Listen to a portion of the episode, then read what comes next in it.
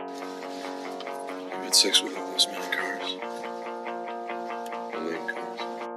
And force, my friends, is violence, the supreme authority from which all other authority is derived. And you know, there is something very important we need to do as soon as possible. Don't you blame the movies? Movies don't create psychos. Movies make psychos more creative.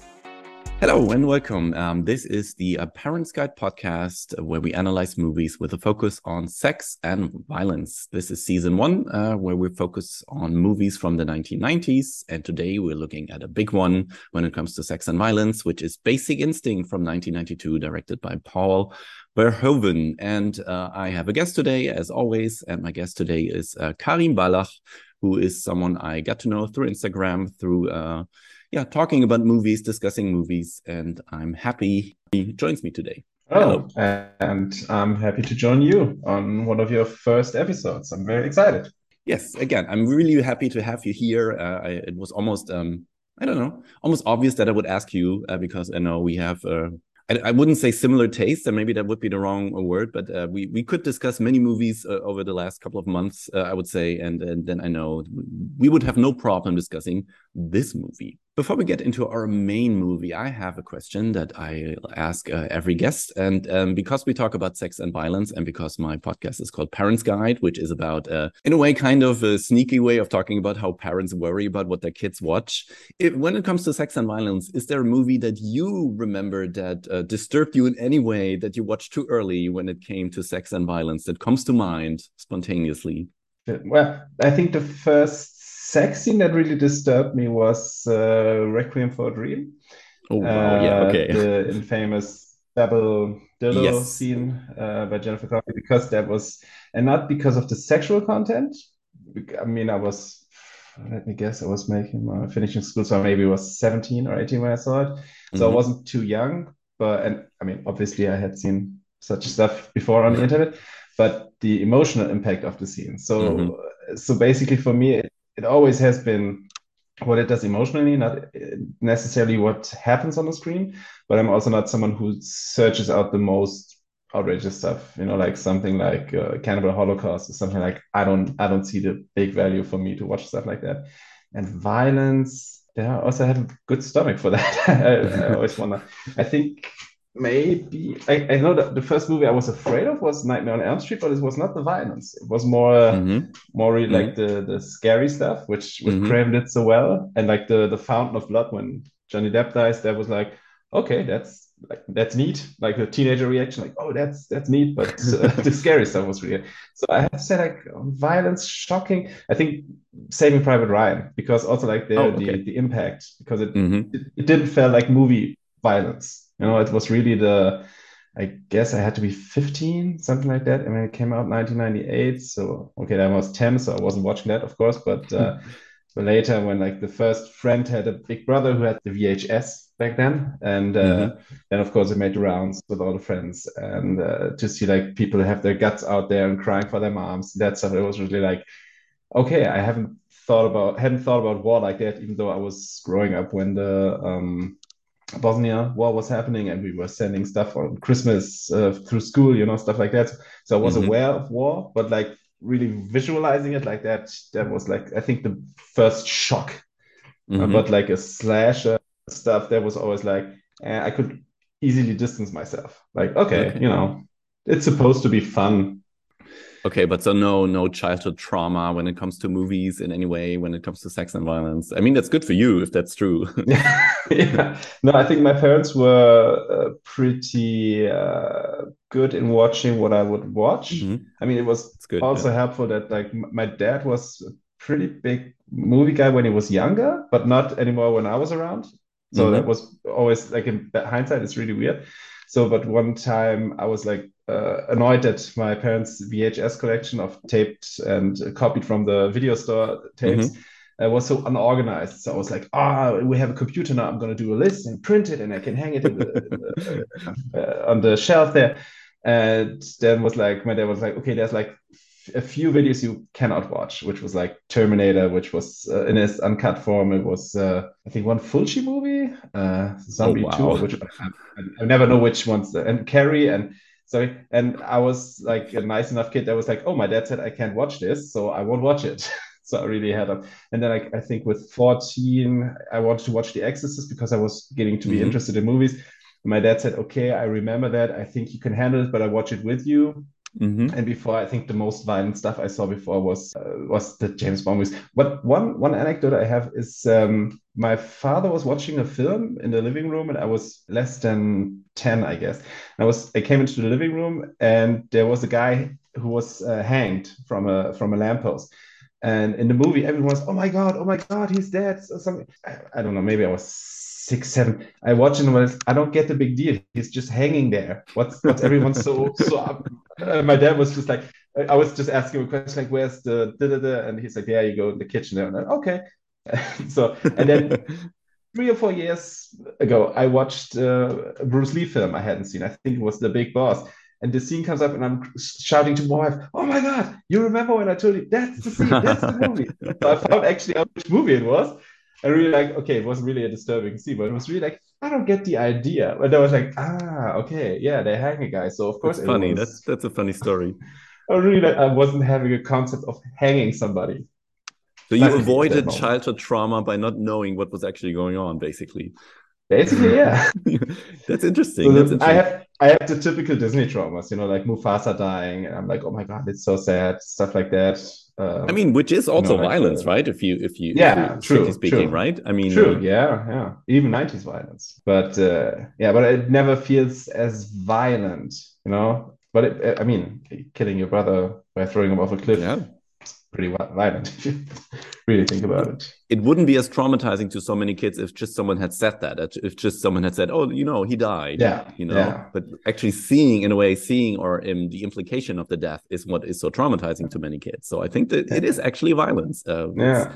Eh, Of course, you're right. When we when we talk about violence, we think of horror movies and action movies and stuff like that. But I mean, there is violence in so many movies that we don't really think about that much. And I think this this is actually an- a good example. Yeah, or in The Little Mermaid when uh, Ursula gets uh, Yeah. stabbed by Yeah. a ship. I mean, like I'm just thinking about like when we talk about it, it's like, wow, that's actually a pretty violent scene. I'm Yes, it is, Like I'm not watching. When, when would I allow my son to watch that? like with the Mhm. with the eyes of an adult. But as a kid, I was like, oh yeah, they defeated the evil witch. Yay! I think that scene was like, okay, the big scary monster is, is uh, defeated. Yeah, Mhm. but but also with the lighting, it was also more the emotional impact afterwards. Uh, like when uh, when Simba is there and he's trying to move his father, you know, like when Yeah. he said, "Come on, Dad, get up, get up."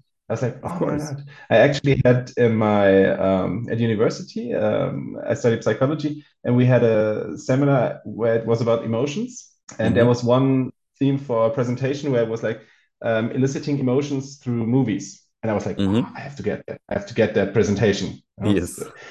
yeah, I need it, I need it. And I got it.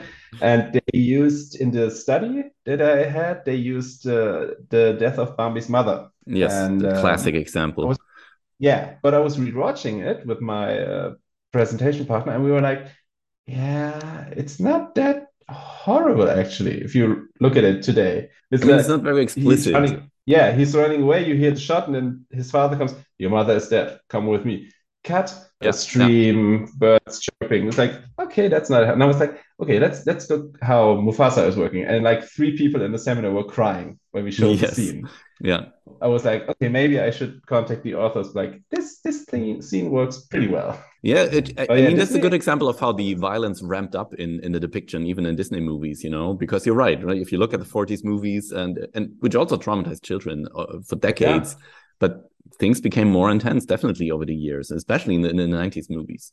Yeah. Okay, uh, but we, we're not talking about a Disney movie today. Maybe that's No. uh, something for another No. time, which I, I think again would also work for this podcast because I think almost any movie would work for this podcast, and I, I, that's why I like your example because The Lion King would perfectly fit here because there's a lot of shown and, and uh, implied violence that actually has a big impact. I would even argue, and we, let's not fall too too deep into the Lion King rabbit uh, hole, but like there's also implication of sex in The Lion King, which uh, Mm. always fascinates me when I look at it. Like when when Simba and uh, what's her name um, Nana? Nana roll around in the grass and look at each other Yeah. with like very horny eyes. I, I, I it's it's really really odd uh, to see that this uh, is a real clear implication of sex there, and then you see them like the next morning when they wake up. So yeah, okay, but this is not about the Lion King today.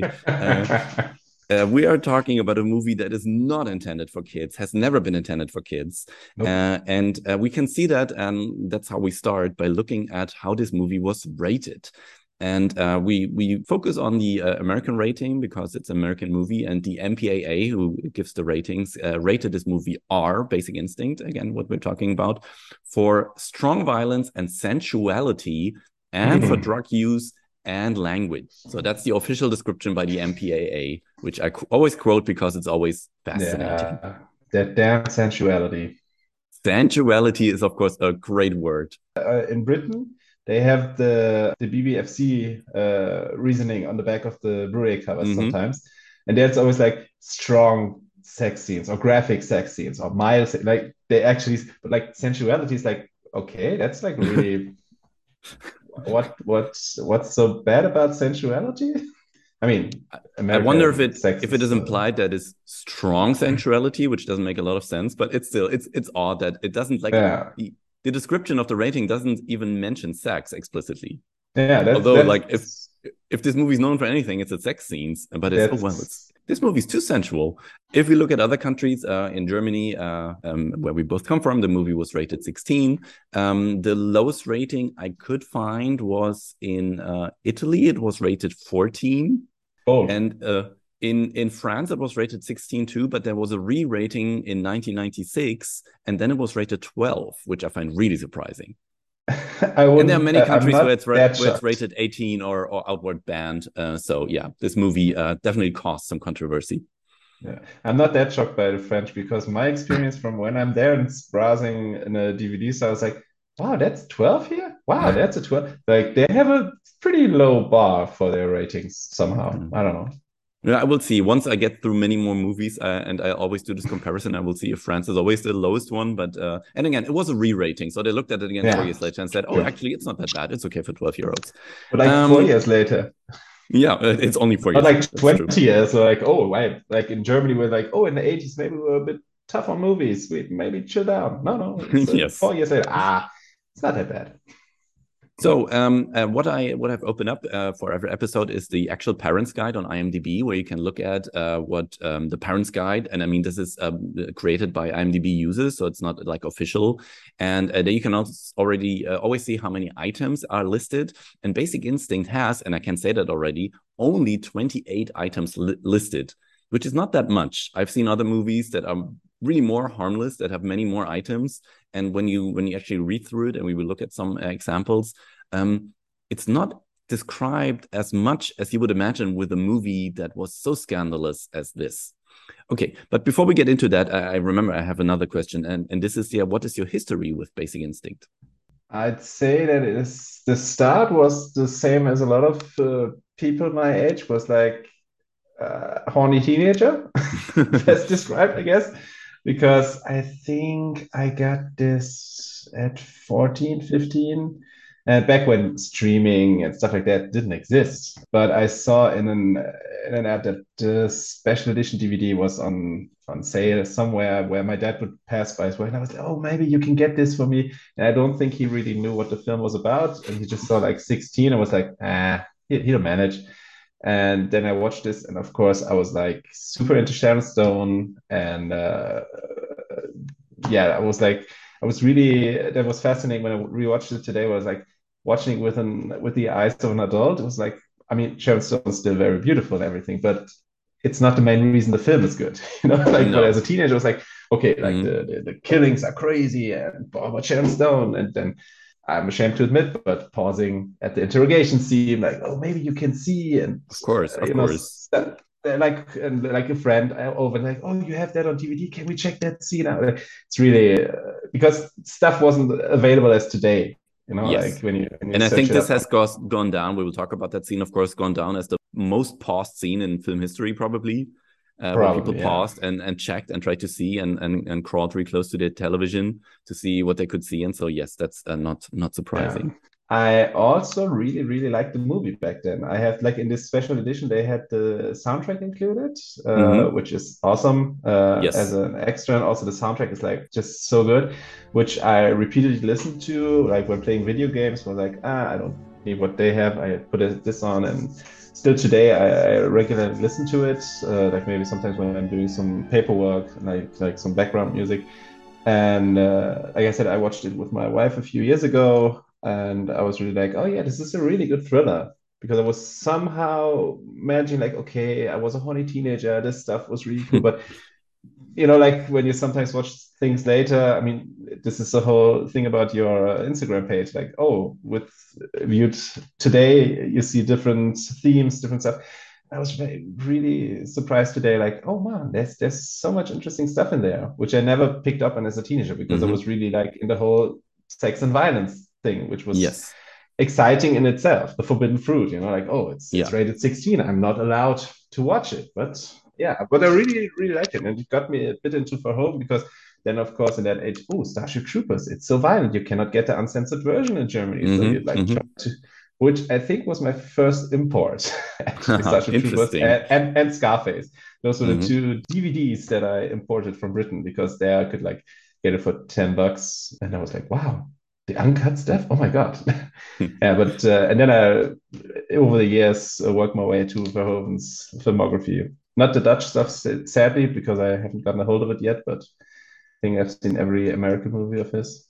So um, I uh, I have not seen this movie when it came out. Um, I'm uh, a little bit older than you, I think. I was, but I was 12 when it came out. But I heard everything about it. It was everywhere. Uh, this Mm. this was really the most scandalous movie, uh, at least I, I mean that I remember. Again, I was 12. It's not like I read film news all the time, but everyone wrote about this movie. It was such a big, big deal, and I was really fascinated by it. And yes, I was also a teenager, and I I was really wondering like, oh, what is this movie doing?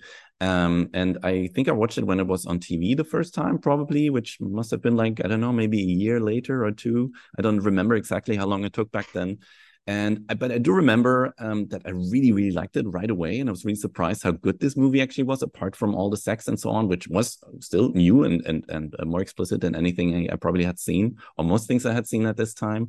And it also was one of the first DVDs I bought uh, in in the '90s when I had my first DVD player Oh, because I liked the movie so much. I really, I always liked it, and as I watched, rewatched it in the last uh, month or last month or so, I I realized again, this is a, I think this is a really, really brilliant movie. Um, and I don't know if we can get into this. I will see. I uh, and I had discussions about this before. Um, I, I think actually the movie is is often misunderstood as well. Uh, I think it's it it has so much more going for it than you would think. You can say it's a, as you said, it's a, it's a great thriller for sure. It has a great score. I think the score does so much. The cinematography is amazing. It's Yeah. maybe one of Jan de Bont's best uh, works, I think, as a cinematographer. But there's so much going on, and this is this is the Verhoeven touch because I think Verhoeven is always very very good at selling you something, and you think you watched an like you watched an uh, a violent action movie like RoboCop, and then you actually realize, oh well, it's much more. Or you Yeah. watch uh, again a big science fiction movie like Starship Troopers, and you realize, oh well, it's much much more. And he does that in every one of his movies, except maybe for Hollow Man. Uh, but uh, Basic Instinct is is fascinating, and I love it. Um, but we are here to discuss um, the sex and violence in this movie, which this movie again is what this movie is famous for. And interestingly, I think it's famous for both. It's mostly Yeah. famous for its sex, I would say, uh, because it was so shocking back then, and there were all of these discussions. But the violence is also quite interesting. And so, um, what would you argue is the most violent scene in this movie? Hmm, with most violent, I'd have to choose between the first kill, like the, the opening scene, because I love Verhoeven. He's like, hmm, this is a sexy and violent picture. Well, let's start with sex and violence in the first scene. And it's not like, oh, there's some mysterious stuff. No, it's like really brutal, heavy, bloody murder. And also the killing of uh, George Dzundza's character, Gus, Mhm. I think he's Gus, called. yes. Uh, Yeah. So yeah, I'm bad with character names because also there's like the the emotional part is more involved Yes. because you got to like him and he's a nice guy and he's really supportive of Michael Douglas's character even though he's a piece of shit for him to get to get killed this brutally but I think like from the sheer violence if I really go like for for what's more shocking because it opens the movie even though I knew it was, would happen today of course but I think the first scene is the most violent because it comes sort of no, because the the elevator scene is like, okay, you there's something going on. You're already poised for, uh, you know, oh maybe there's a trap or something. But like the first, if you go in fresh, you know nothing about the movie, and it's like, Yeah. oh yeah, wow, wow, that's a very sensual sex scene. And then it's like, boom, just Yes. blood, murder, violence, and Jerry Goldsmith like hammering away on the soundtrack. hmm Ah, And- I think mean- that's for them. Yeah, I would I would argue for the same, and I- I think it's interesting that the movie actually only has two really violent scenes. Yeah. If if you get into it, I mean, there are other deaths, but uh, you don't see them. Um, I mean, you you do see uh, Jeanne Tripplehorn's character is killed too, but this is not very bloody.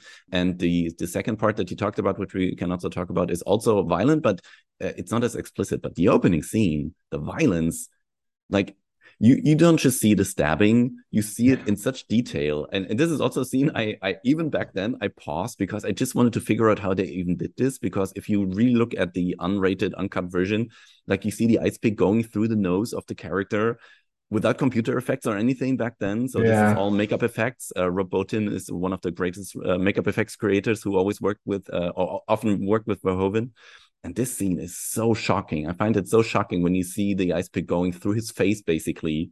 And this is what you don't expect. Even if you know that there is a killing happening at the beginning, you don't expect it to be that explicit. Um, Yeah. And then all the blood and so on and so on. And and the contrast because like the Yes. movie opens with sex and it's always like you're so poised for that like to be oh yeah nice. Uh, so it's like and and and, and Verhoeven really shoots it in a in a way that's not like oh something sinister is going on something is being planned. I mean up to the point where the ice pick is it's a really sexy scene. Hmm and then it really takes a turn. And I think that makes that makes it all the more shocking because Yes. if we had like uh, someone running through the streets and being uh, chased, it was like okay, you're you're expecting violence, but uh, the, the break of to- and that he manages to to to make this se- seamlessly. So you know, like it could seem like oh wow, this is this is not working. You know, like like just pure Yes. for shock, but Yeah. it No. works and it works really well. And I think, and I mean, this is one of these, maybe the part where we can see that it's hard to separate the two subjects that we're discussing. I mean, the the the violence of the scene is also very, very. I don't want to use the word sexy because that's not true, but it is like the it is like the climax of the sex scene, right? It is orgasmic in a way. The way it is shot, the way it's like the the weapon that is used, the phallic symbol of the weapon that is used, the blood that is uh, squishing, and the way she reacts also seems like this she's climaxing the in the moment she's Yeah. killing him right and this is something we are not used to because we have we are used to uh, um orgasmic deaths but normally they are committed by men of course Yeah. and i think this is where you see that the movie is trying to do something different to show a woman having this kind of uh, sensation by killing a man at the moment of of climaxing is really really fascinating i think and um and it shows right away that like men don't really have a chance against women in this movie Yeah, as hard as they try, they just can't. Uh, and and the opening scene really shows that well. And and but this combination, as you said, of sex and violence is what makes this opening scene. I think it's one of the best opening scenes ever because it's so unexpected and it, it works so perfectly. The com everything works together, the editing and the cinematography and the score and the effects and everything. And you just sit there and think, oh wow, what is this? Yeah, it's just, and I really like the like the opening credits. You have this fractured image where you can Yes. some somehow make out that some people are having sex, Mhm. but it's like not even the credits soften you in. It's really like No. it's setting and, and I'm I mean it's like if you set an erotic thriller, it's often like okay, there's some danger, but there's also a lot of sex, and mostly it's like the detective or someone or the the, victim, the the proposed victim is getting close to the detective who's supposed to uh, take care of him or her, and that is the sex, and the violence is often outside, like the Yes. the killer who the detective is trying to stop. But here the combination, as you said, is like the the the woman, which is normally the the, the victim of the violence, is the perpetrator, and that makes it even more shocking Yes. especially in a in a moment which per definition makes you vulnerable because Yes. you have all your clothes taken off you're really intimate He's tied up, when- right? So he's like passive. He can't do anything. which Right. which he is into like in when in a Yeah. sexual way he's totally into it but then it turns out it's uh, his downfall but of course he couldn't know it i mean you don't expect something like that to happen. I guess. I hope at least. no, probably not. There's even like a, a, a little bit of foreshadowing because uh, during the sex scene we see her um, having her fingers in his mouth. So there, there's a kind of penetration there already happening. And, and then like yeah. moments before the ice pick is going through his face. And I think this is all intentional. I think none of this yeah. is any coincidence that this is how this, this scene works. And what fascinates me so much is that, as I said before, this is the most extreme scene in the whole movie. Like nothing yeah. that comes in the movie later. And I mean, of course, we can talk about the sex scene that comes later, but still nothing in this movie ever is as extreme as the opening but I think it's so effective that you never really can forget about it throughout the movie because you always know, okay, this is the danger. This is what can happen to, yeah. to anyone. The the problem often is when you have an opening like that, it's really hard to um, to keep the level. Yes. You know, like uh, some movies have like a really strong opening, like, oh yeah, okay, I'm pumped. What's happening now? And sometimes like, okay, maybe you you shot your best shot there, and mm-hmm. it fizzles out. But there, it's really like it sets the mood for, for, like like there is no intimacy without violence. Even his scene with uh, Jeanne Tripplehorn, where yes. I was remembering like, oh, he gets he gets a bit rough with her, and then I rewatched it today and was like, and I was typing my note on my phone. Mm-hmm. Quickly, I was like, okay, so he has to in quotation marks take her, and mm-hmm. then I was mm-hmm. like, you think okay, he basically rapes her. I was like, wow, there's really no real intimacy here. It's yes. always either dangerous or violent. Yeah, and, and I think what this this is what the scene, the opening scene does is that every time we see a sex scene in the movie, we know there is a possibility that it could become yeah. violent again, right? Exactly. We never forget that, and I mean, of course, the movie does even more by by uh, later in sex scenes, see her grabbing or seeming to grab something, and you think the ice pick is coming. That happens several times, so there's always this like false. Uh, a danger. But I mean, this only works because the opening scene is so effective. So you always think, yeah. oh, not again, please, not again. I don't want to see someone stabbed in the face again uh, during during sex, and it never happens again. Which which yeah. also I think is interesting that it never happens again. And also that for the um, reputation this movie has, like this this super sex and violence movie, like you said, there's only two really violent, like in in in like the if we count the rape scene, it's three really yes. violent scenes. There's not that many sex scenes. There's even one sex yeah, between uh, Dark and Stone where Verhoeven cuts away. Where yes. it's just like more than oh, once actually. Uh, you're like, oh, okay, okay, they're getting into it, cut, and it's after the sex where they're talking. I was like, wow, I really didn't remember that there was so little sex in this two-hour, eight-minute movie. Yes. Because if you have the reputation, it's like, okay, they someone's fucking every time, and it's like, no, it's like three, four, four scenes, three, really, Yes. And what I, what I love about Verhoeven is that, uh, like in RoboCop, it, even in Total Recall or something, mm-hmm. the, the sex, the violence never is for show.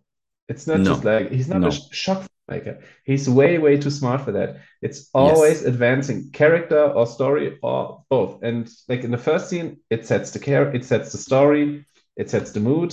In later scenes, it's character work. And when the sex doesn't do anything for character work, then he leaves it, it away. Yes, exactly. Doesn't it? Then he doesn't need it anymore, right? Then it's, it's yeah. just implied, and we know, oh yeah, they had sex again, but it doesn't really matter uh, because yeah. there's no point to, for the characterization. Yeah, exactly. And I think this is like he has this reputation of this. Sometimes some people see him as a sleazy director, but just because he deals with sex and violence doesn't make him sleazy. Because as you said, he knows exactly what he's doing in every shot and uh, this is what makes this so successful. Um, just uh, before we wrap up the opening scene, um, what I also like is what happens right afterwards, which is kind of uh, like the the the epilogue to this opening scene, and all the cops arrive, and it's all only men. Like the room, and this is something that happens in the movie throughout that we often have rooms full of men um, again and again, the women are always in a minority. Often there's just one woman in the room, if if at all. Mostly it's just men, and then all these men, and they make jokes, and they all make sexual jokes, of course, right? They said, "Oh, he uh, he came off before he came off," and, and stuff like that, uh, yeah. or he got off, and then someone says, "Hey, come Such on!" an impressive note on. Yes, they look at the cum. yeah, and it's like, oh, wow, today for the first time I wondered how how is the bed so much full of cum? How is that even possible? Uh, because the sex thing we saw there that, that doesn't isn't really possible. Uh, well, we don't have to get into the specifics of, of that, but it's um, up, I don't know. Well, he doesn't get up anymore, right? Um, Yeah. anyway, but But I like I really like that because there he sets there he really sets the tone for the movie where he shows okay this terrible thing has just happened we all watched that we all witnessed it and we are shocked and then we see all these men and they make jokes although of course we know they're all afraid of something happening to them something like that right and this is one of the things that makes the movie so suspenseful that all the men want to have as great sex as he had but they don't want to die this way and so Yeah. they are joking and joking and joking but almost too much I, when I took my notes, I was often like, "Oh, um, control." Con I, was really Yes, looking at yes. every few notes. There was control, and then at some point, I was just like, "Control!" exclamation marks because I was like, "Okay, this is so about who has control and who wants control." And uh, I mean, joking is a great way of downplaying your Yeah. fears. I mean, ev everyone knows it. Everyone knows, like, "Oh, I'm insecure. Maybe I can make a joke." So it because jokes alleviate tension, so Mhm. that that works. It's a way. Um, but it's also they also have to have a sexist joke in there to make them feel manly again. huh? yes Oh, I found it. Maybe it was a mate. Oh, she's a 55 year old, 200 pound. Well, it, it, it wasn't a mate for sure. There's no Yes. bruises on the body. So yes exactly yeah course, has also to happen that they degrade a woman, which isn't Mhm. there. uh, Happy for her, but it cannot just be like, oh wow, we make our jokes about this guy. Because like the joke Douglas makes when it's like, no, he's a distinguished uh, former rock and roll star or something like that. But what's that? Oh, that's distinguished cocaine. I don't know the exact words anymore, but it's like, okay, yeah, that's a joke because of course cops joke on, on crime scenes. I, I find this very, very believable because yes you have to deal with like to see stuff like that but they have to also make jokes about a woman just to feel themselves a little bit better because someone was killed during sex so that ah, that, that touches on your masculinity I would argue, and I think this is something I I like. This is the revelation I had when I rewatched this movie uh, recently, is that this whole movie depicts men as incredibly insecure, all of them, also all of them disgusting in a way, sexist, and none no man in this movie does anything heroic ever. Yeah. And when I realized that, I realized, okay, so I guess I see what this movie is actually about, which I think is, and this is still what I I, I will fight to my death now. Uh, this movie actually is a, a big criticism of man. It's a, a critical dissection of masculinity, because women are completely portrayed in a different way, and men are all. And and, and I would really say there's no exception in this movie. All the men Yeah. act the same way, especially Michael Douglas, who is like the Yeah. one of the weakest protagonists you can imagine. He does nothing heroic in this movie. Never, ever, ever. He doesn't No. solve the case. He the only thing he achieves is to kill his ex girlfriend uh, for no reason, and that's it. Yeah, And that's all he does. He's yeah never taken seriously by anyone. yeah it's it's really and that was also for me today when i was like wow watching this as an adult not being like too uh too encompassed with all the sex and violence I was like wow this is really really I, I mean i'm i'm i'm careful to say it's a feminist movie but it's really I would argue not a that, film actually. that chooses chooses men. And I was like, um, I, I guess we're getting into the controversy uh, later with um, Yes. the sexual character Roxy, and there was a lot of protests back then. Yeah, but yeah. I was when I was reading up on them, there was one critic who, a female critic, who wrote that she wonders about all the criticism uh, about uh, about this film being sexist, misogynist, because as she said, and like like you said, there's not one single man in that movie who does anything good or is e- or is even good. Like yes. there's no there's no there's no like there's no DA, no chief of police who you say like no. okay, but there's like upright good guys. Like even the the internal affairs guy is a real scumbag. Yes. Like And I mean, you you you say- mentioned Gus.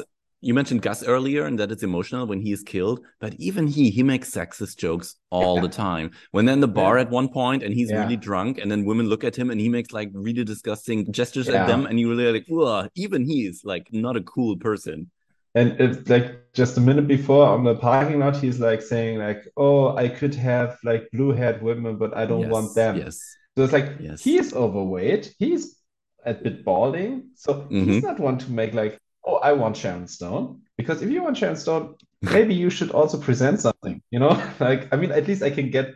I mean, I don't know how attractive women find Michael Douglas to be back then, but I can get that Yeah. more that he would have Yeah. a chance. But like a lot of men do like feel like they are entitled to a supermodel, Of course. but they don't want to put care into their own appearances yes. because yes. It's not the same. So there's really this this through line of men not being able to grasp that a woman is in control Yeah. and trying any different way to get back into control, which just makes them look ever more worse with every scene, Yes. especially Michael Douglas. Yes, and I mean, I think one of the problems why this movie is seen in a, in uh, as as a misogynist and and sexist and all of that stuff is probably because it stars Michael Douglas, and Michael Douglas is seen normally as someone who is is the hero of movies. Uh, which is so interesting because if you look at the history of like he has been cast in roles like this again and again because like if you watch Fatal Attraction it's a very similar because he also acts like a scumbag in many many scenes in this movie and still it's only Glenn Close that's seen as the the villain.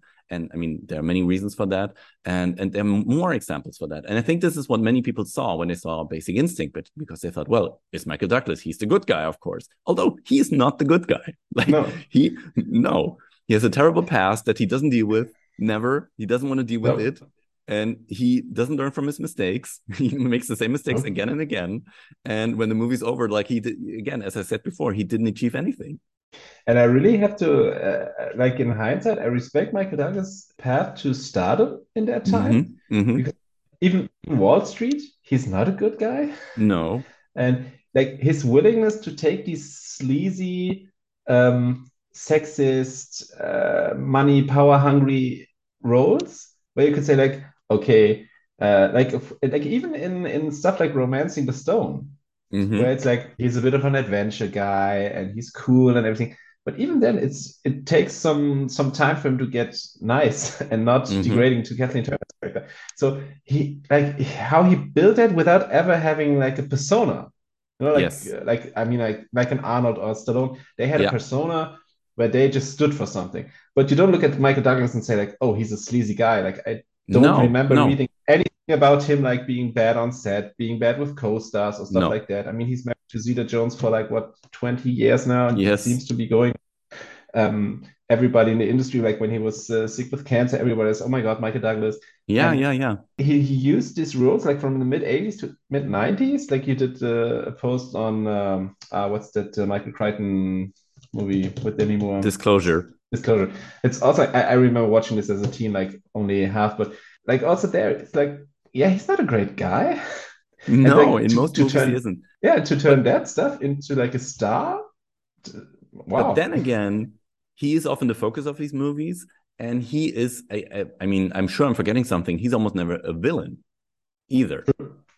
Yeah, he is like the hero, but he's not. A, he's really a good person. So, but he still comes away as a good person anyway because he is our like he's the one we identify with in a way. yeah, yeah, he's always the entry point. Yes. Uh, which I think is what what makes Disclosure so weird because well, but that is a weird movie for another time, um, especially when it comes to sex.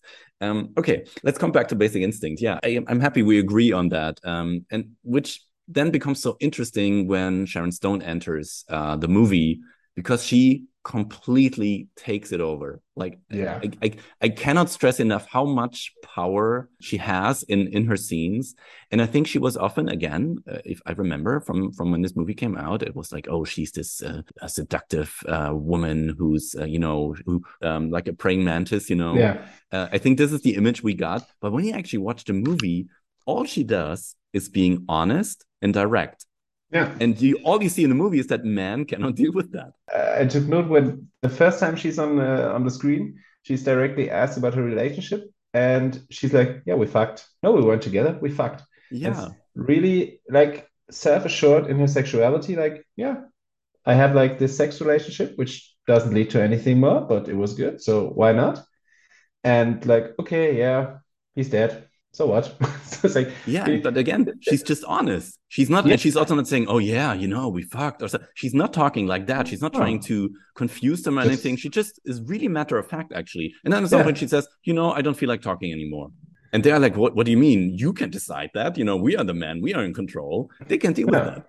No, no, they they can't. And it's uh, every interaction with Douglas she has later on, it's always like, and, and again, I'm back to control. She Yes, just yes. has control because she knows what she wants, she knows who she is.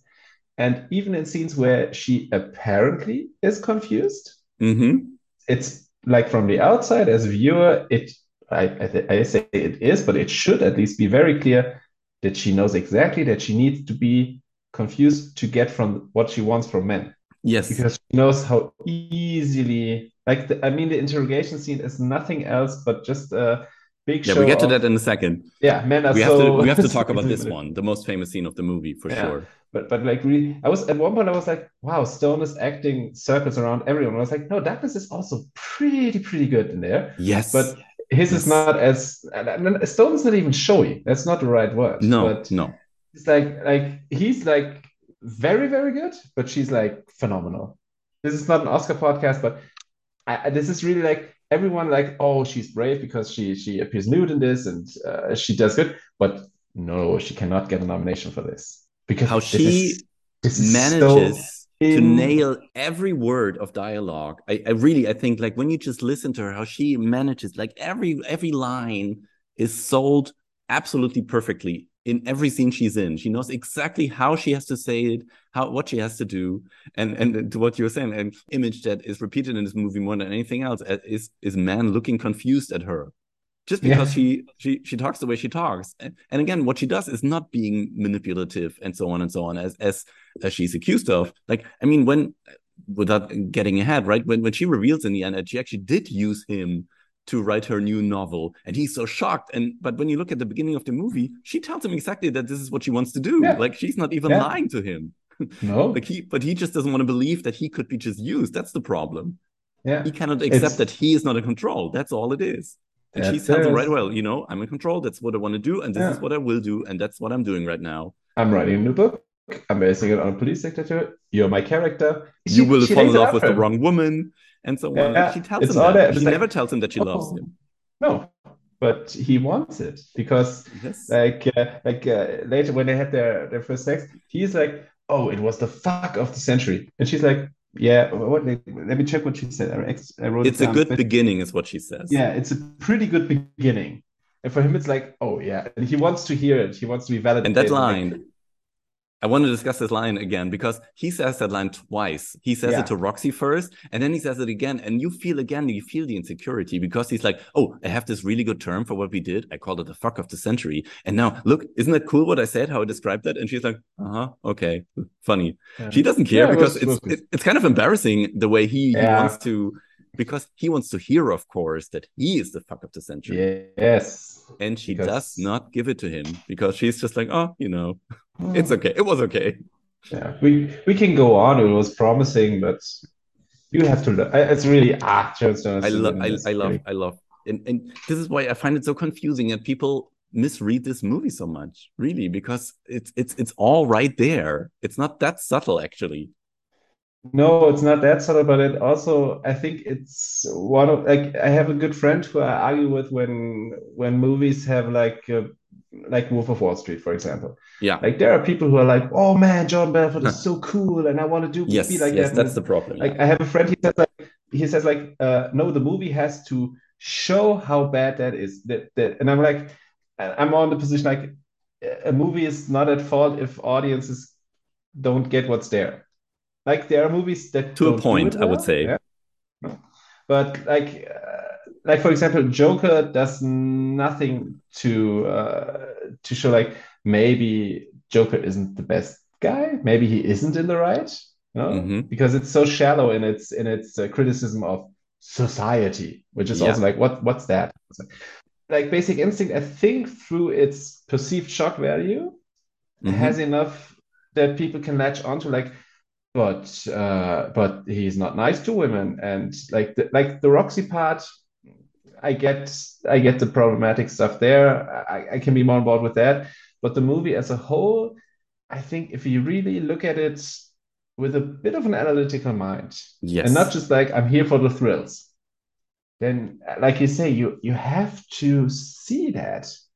But I think what it what it boils down to is that, as you said in the beginning, this is a really good thriller. It has the music, it has like the noir tropes in a way, like classical Yeah. elements of a thriller, and it's really hard for people, I would argue, to see that the movie is doing more or is doing something with these tropes that goes beyond it, and it's just viewed as if it was a typical standard thriller, maybe a really good one, but it's hard for people to see how these characters don't act the way they normally do. Like I would even argue, like Sharon Stone or Catherine Tramell is not a, a classical femme fatale as you would see, and I think this is what most people view her as, but I don't think she is. Just like he is not Yeah. a typical noir hero who is like tragic and so on. He's not because he's just an idiot. Yeah, but but uh, the script by Eszterhas really builds on this trope, like you say. Like it really Yeah. feels like, oh, there's this dangerous blonde femme fatale who's come into our hero's life, and she sucks him into it. and This is ever getting worse and worse. If you really stop by looking at a trope, like, oh yeah, there's a there's this trope, there's this cliche. Ah, so of course this movie is against women. Well, I, I mean, I I'd be really surprised if Verhoeven didn't rewrite the script heavily because I actually don't think Esterhazy has it in him to make the movie the way it is. and it's so typical of Verhoeven what this movie does. Again, it fits so well into his filmography and all of his filmography um, that I would be surprised. And I mean, if you look at many of uh, Esterhazy's other scripts, uh, you will look have to look very hard to find the same Mhm. elements and the same ideas.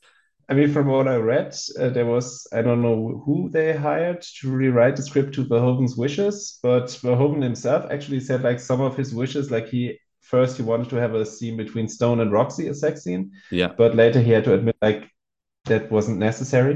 It it wouldn't further the plot. It was stupid. Yeah. And apparently they gave the final script back to Esterhazy. He had left production but came back. I mean, I don't know what's what's right Yes. there, but I mean, I don't know. Maybe it's it's one time, even the broken clock is right, you know, or twice a day it's right.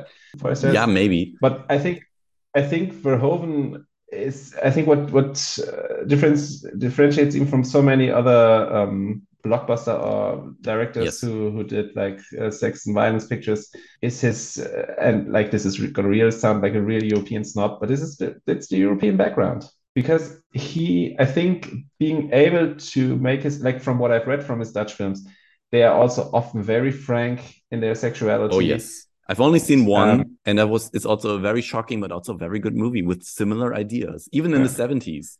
Yeah, and even if you look at his later European work, like Elle or uh, Black Mhm. Book, like Yeah. the freedom he has in making his movies in Europe, which he hasn't never had in uh, in in the US Yeah. because of like Yeah. restrictions for the for the ratings. I think this made him more clever and not uh, not as uh, not as easy to be like, oh, okay, I do this so like I can draw Mhm. viewers in. Like, of course, he's he. I think he's a guy who is drawn to a somewhat shocking material, but because he's interested in what he can tell with it.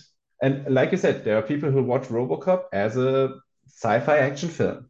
There are people Yes. who watch Star Trek and go out and think like, "Oh man, be- being in the military must be awesome."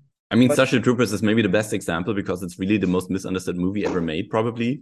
and to watch his films and Basic Instinct also to and I mean I I, said 15 year old I guess I, I watched it first I wasn't thinking about stuff like oh the men are not in control uh, I, I wasn't thinking that critically at that moment I have to admit I was often moved watching movies at face value for the entertainment they brought Of course, of uh, I was starting to think about like stuff like, oh, why does someone do it like that? But then you start reading on it, you know, like everything. But I know that a lot of people are like, oh man, the way you think about movies is so. ah, I just want to be entertained. I just want to, you know. And if you just and it is a very entertaining movie. That's what Yes, I think. That's why it's so easy to not see these things. It, It's wearing its its its genre conventions so well, and it's so entertaining. It's so Yeah. suspenseful and sexy and all of that stuff. So Yeah. yeah, I do see that. But then to go the around the other way and accuse it of all these things, I think that you really have to ignore a lot of the things that the movie is doing. But that only shows that film Twitter, as it's called, is not the origin of stupid movie Of course, discussions. no, Uh, no. Uh, I, I just saw people saying like they cannot watch The Whale because Brendan Fraser put on a fat suit. It's fat phobic. I was like, it's just not like there is no actor in Hollywood who has this weight. It's just unrealistic. And even if there was, of- it wouldn't he wouldn't be famous enough that you get this movie made, right? I mean, Yeah. I think you cannot forget something like that. I think Bill Burr is like the stand-up comedian. He was making the joke like once, like, yeah, it's called acting. Like if you act like you're paraplegic, it's acting. That's basically the job description. Like there, of course, representation matters, and you shouldn't take roles away from people who are there. Like if you have a a slightly overweight role, don't put a guy in a fat suit. Get someone who's slightly overweight. There's Of enough course, people of course. for that. I mean, John Goodman had a career. Yeah, and until like a few years ago, he was really overweight. Overweight. I mean, John But- Candy. I mean, we could name many, many John more Candy. examples. Yeah, yeah, uh, for men, of course, because Well, Stan. I'm thinking of Roseanne right now, right? I mean, in connection with Yeah, John Goodman. Rosie right? Maybe, but, but there like, are some examples, maybe not as many. Yeah. That's true, of course, But- right? we don't want but, like- to pretend like, like- there's a market for this.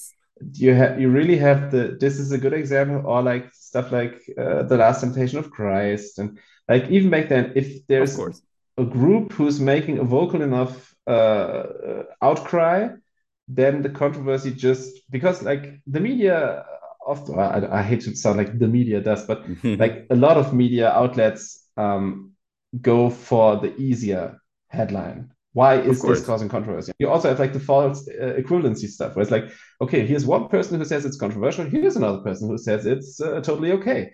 But like maybe in reality, you have like 50 who say it's controversial and 50,000 who say it's okay.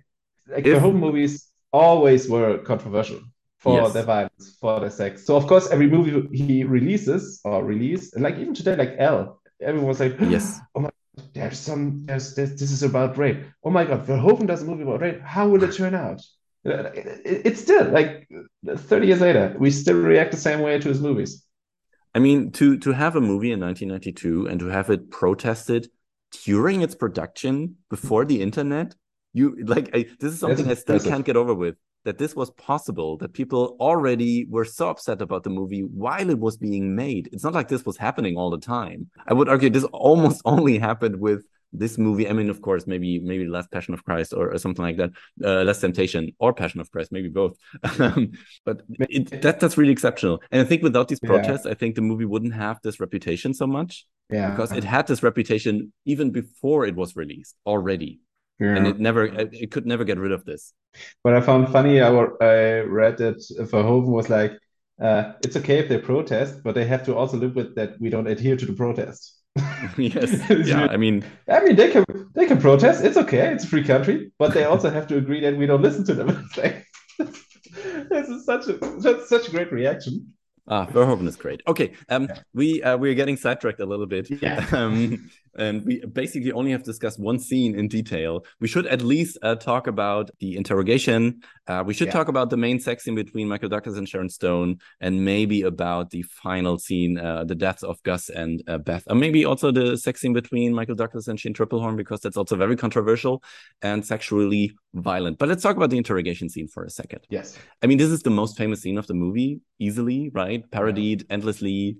Uh, I mean, it's it's a scene you watch and you think of the parodies. I think this is how where you know a scene has become iconic the moment it was made, basically. And whenever I watch that scene, and it's a great scene. I think even the scene would work without the close up between her legs. I think the scene would still be as effective which, because which isn't as close up as one always remembers. yes, It, it feels like too. it's really like a close up shot, but she's her whole body is in view, or like There- almost. there is a reason why people pause and crawl to their te- television and, and try to see something because it's not that explicit as you would think. Yeah. That's true. But the way But the whole scene is shot, the way Yeah. the men are framed and the camera gets so close into their sweaty faces. Uh, again, and uh, the camera really knows how to to to shoot uh, the man and Catherine Tramell, Sharon Stone, in a very very different way throughout the movie. By the way, the men Yeah, are always but- shot differently. But this scene really, really highlights it because when you see like the camera is frantically uh, moving Yes. left to right from man to man, like, did you do this? Have you done this? Have you seen that? And with her, it's like static shot. Maybe Yes. the camera pushes in to make a point. Like when she leans forward, the camera gets closer. Like she's like, I would be pretty stupid. And it's really like Yes. the camera is like supporting her. And with the men, it's like really this. And again, it's control. Like she has, Yeah. she even has control of the camera. You know, like the camera follows her moves. But with the man, it's like, oh god, oh god, is there something I can all- hang on to? Maybe, maybe he has control. Oh no, he's it's a stupid question. Maybe next guy. And, And what I the- love I, is- think it's uh, Wayne Knight, the the the, the Yes. DA, uh, because I only know him from Jurassic Park. Otherwise, yeah, of course, but so he's the key focus of the scene.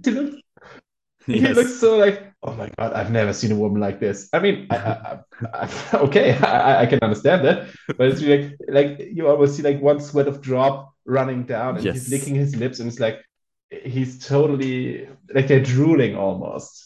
Yeah, Yeah, And- really. and- definitely. And she's like, and, and like how she's in control. And like, there's no smoking in this building. Oh, what are you gonna do? Charge me for something? And she doesn't even wait for a reaction. She's just like, and I like my cigarette. So what?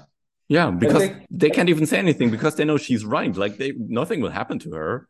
She's Yeah. in control. Uh, a, a little moment that I love is before when she enters the room and they talk about lawyers, and uh, and uh, Nick, Nick Michael Douglas' character says uh, she doesn't want a lawyer, and everyone steps and she looks at them and she's smiling, like she's the one who smiles and like, oh look at all these men, they're so confused, and she enjoys it. E- And- and even they already she, know what will she has to admit in that moment that she she doesn't know what's happening. Yes, Because she's like, still she's in But did I miss something? But yeah, but still, that it's like, oh, that's amusing. Like it's more like, oh, Yes. amusing. Oh, Nick is turning out like she hopes to be, like that he sees Yeah, yeah, these. Like exactly. he could foresee this, but it's He's not like falling for her like already.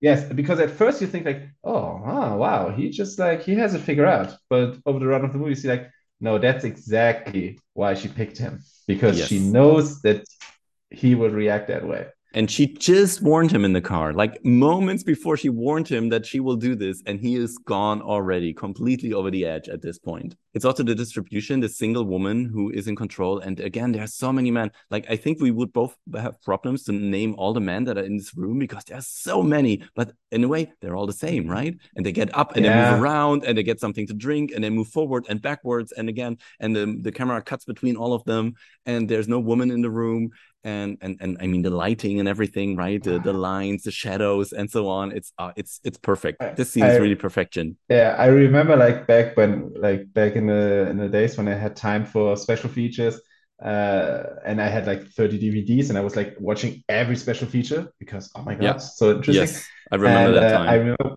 watching about uh, something on the Basic Instinct DVD back then, and Paul Verhoeven going like, yeah, he and Jan de Bont uh, were discussing like how to light the scene, and I think de Bont came up with this lighting from below from the from the walls, Mhm. and Verhoeven said like, of course we know no interrogation room in the whole world will look anything like that, Yes. but it's not about that. No. what it does for the viewer. I wish movies like that would be recognized for production design because Yes. this Yes. interrogation Yes. Yes. Yes. Yes. Yes. alone Yes. is so fantastic. But in art direction uh, or costume design, for example, like like like the outfit she wears, like when she when she puts off the um, I don't know the jacket, let's say Yeah. like The jacket. Yeah. Um, like everything is so thought through. No, Yes. but, but also it's, it's like it's not historical, so no one discusses the production design or, or art design or, or costume design. But everything plays so perfectly together. And this movie made me really miss Jan de Bont as a cinematographer. That's I was true. really like, and I was I was thinking like, you know, like some people make this argument like every Netflix movie looks shitty and blah blah blah, which I'm like, okay, maybe it's a bit overgeneralized. Like Irishman or Roma, they look pretty special. But I was thinking about today, if this movie would be made today, you would Oh. never get a scene like that.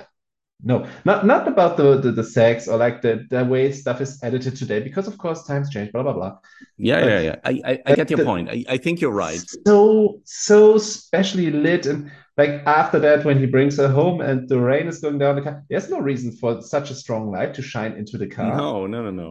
because there's no traffic on the street and no traffic light goes like this from from eye line height because it should Yes. be way lower. But the way the raindrops like go on their faces, it's like it's it looks so good. Like and, and it's not like Yes. these these cinematography for beauty shots, you know, like oh, like we have beautiful landscape and now we film it and now everyone says like oh great cinematography. But it's really like the way de Bont and film move the camera around and like especially in that interrogation scene. Ah, so ah, I just want to I watch think it again. you even nowadays you would need a director who really really knows what he or she wants which i think we don't have enough. And i don't i, I really i try to avoid i never say not like back in the days and so on because i um, i think the, the one reason why i don't like this argument about the netflix uh, look and so on is that we forget that we just have so much more to watch. And of course then more looks the same Yeah. because we don't just talk about one or two movies each week that come out in cinema because we, there are so many movies there is a new movie every day. And of course Yeah. like not all of them stand out. And i think we should not ignore that. And we still have amazing looking movies all the time. Um so i don't know. It, it depends of course. If if this movie was made by netflix and it probably wouldn't have made by netflix because of the sex i would argue uh, because Yeah. they don't make movies uh, like that unless it's uh, a movie that only focuses on sex like the 365 days all of that nonsense.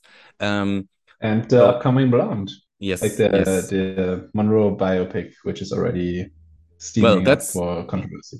almost that you feel like you're back in the 90s again because Yeah. just the fact that, that it got a certain rating makes people upset which hasn't happened i mean of course the reason is that the nc-17 doesn't happen very often and so whenever there's an nc-17 people get upset but uh, this is something yeah where i uh, have argued again and again can we please watch the movie first before we get upset and then we can still get upset if it's Yeah. exploitative and so on and so on okay fair enough but you know can we just watch it first and then and then talk about it But as with Basic Instinct, this Yes. discourse isn't new. It's just amplified by Twitter or whatever. yeah yeah yeah Um, yeah, yeah. What I what I found so so fascinating also about the interrogation scene is that um, it's also another example of her controlling men with sexuality because she's open, she's frank. She just says like when she says like I liked it when he used his hands. And like Yes, a few seconds yes. later, she says something different. And Douglas like, oh, I thought you said you like men using their head. No, I liked him using his head. Like Yeah, she's she's- so and, and there's no like she's like, oh no, oh wait, oh how did I say this? Like, no, I liked him doing it because she knows what she wants, she knows what she likes, and and she's that's what i said before So so overpowered she makes every word count she's really precise like you Yeah. can't fool her in any way because she knows what she's saying in every moment. So you cannot try to trick her into anything. That's impossible. It just a, and it never happens in a movie. Like she's never tricked into anything. She never falters in any way. She always knows what she's doing. And and uh, again let's uh, so we can move away from the scene a little bit. Um, i think what's also not true is that she's cold or anything. When roxy dies we have this very emotional scene by her. And I think I would argue it's authentic. I think she's really upset by this because she has no reason to to to pretend. And she's really we see her crying, we see her weak, something we don't see with Michael Douglas, for example, right? Because he will not allow himself to to look weak, and she's still in control even when she's weak. Yeah, and there's no reason to uh, for her to set that up. Like, Yeah. I th I think that's the one thing that happens in the movie where she was where she was not in control Yeah, because she was close to her. Because Yeah. I, I don't think there there would be like it wouldn't make any sense for her Yeah. to plan this, to No. like uh, have Roxy do this. Uh, so she is she is genuine, but she, I mean, to be fair, she's also also a sociopath.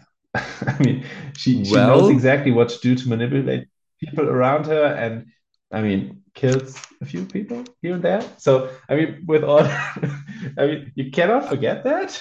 But I- still, well, the way I- she does it, I would say, and I mean, this is, might be controversial, but I think the movie is decisively ambiguous about that because we never see her doing anything explicitly. Never, not once, we see her do anything. There's never a confession by her. She never says she does she did anything, right? There are the movie does offer oth- other explanations, right? And the only thing that would change that is the ice pick in the end. But even that is not clear. Like all we see is there is an ice True. pick under the bed. We don't know why it's there. We don't know if she bought that for some reason or we we just we don't know. We're supposed to think something. But I think I wonder if we fall into the movie's trap, like Michael Douglas falls into her trap in a way by just accepting that she is the killer and does everything. I don't want to say she's innocent or anything, but again, we just don't see it. The movie does not show us her as a sociopath. Never, not once.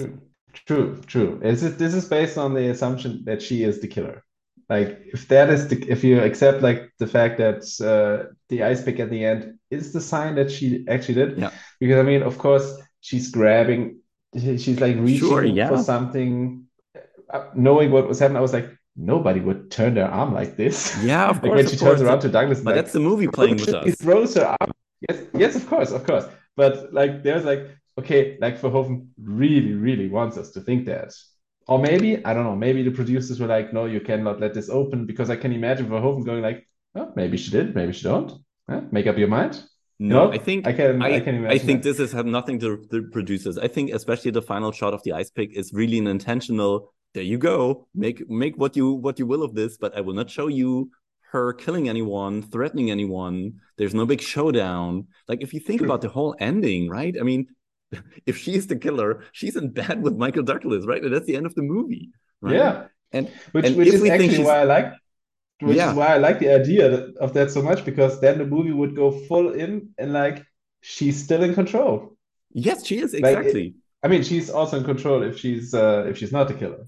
If I if I like for me, my reading of control as the main theme, and like the the a woman Yes. having control, it would fit more for her to be the killer because otherwise a lot of stuff happens where she seems to be in control but isn't. But what I find fun because you say we never see anything, it's like like uh, a short callback to the opening scene.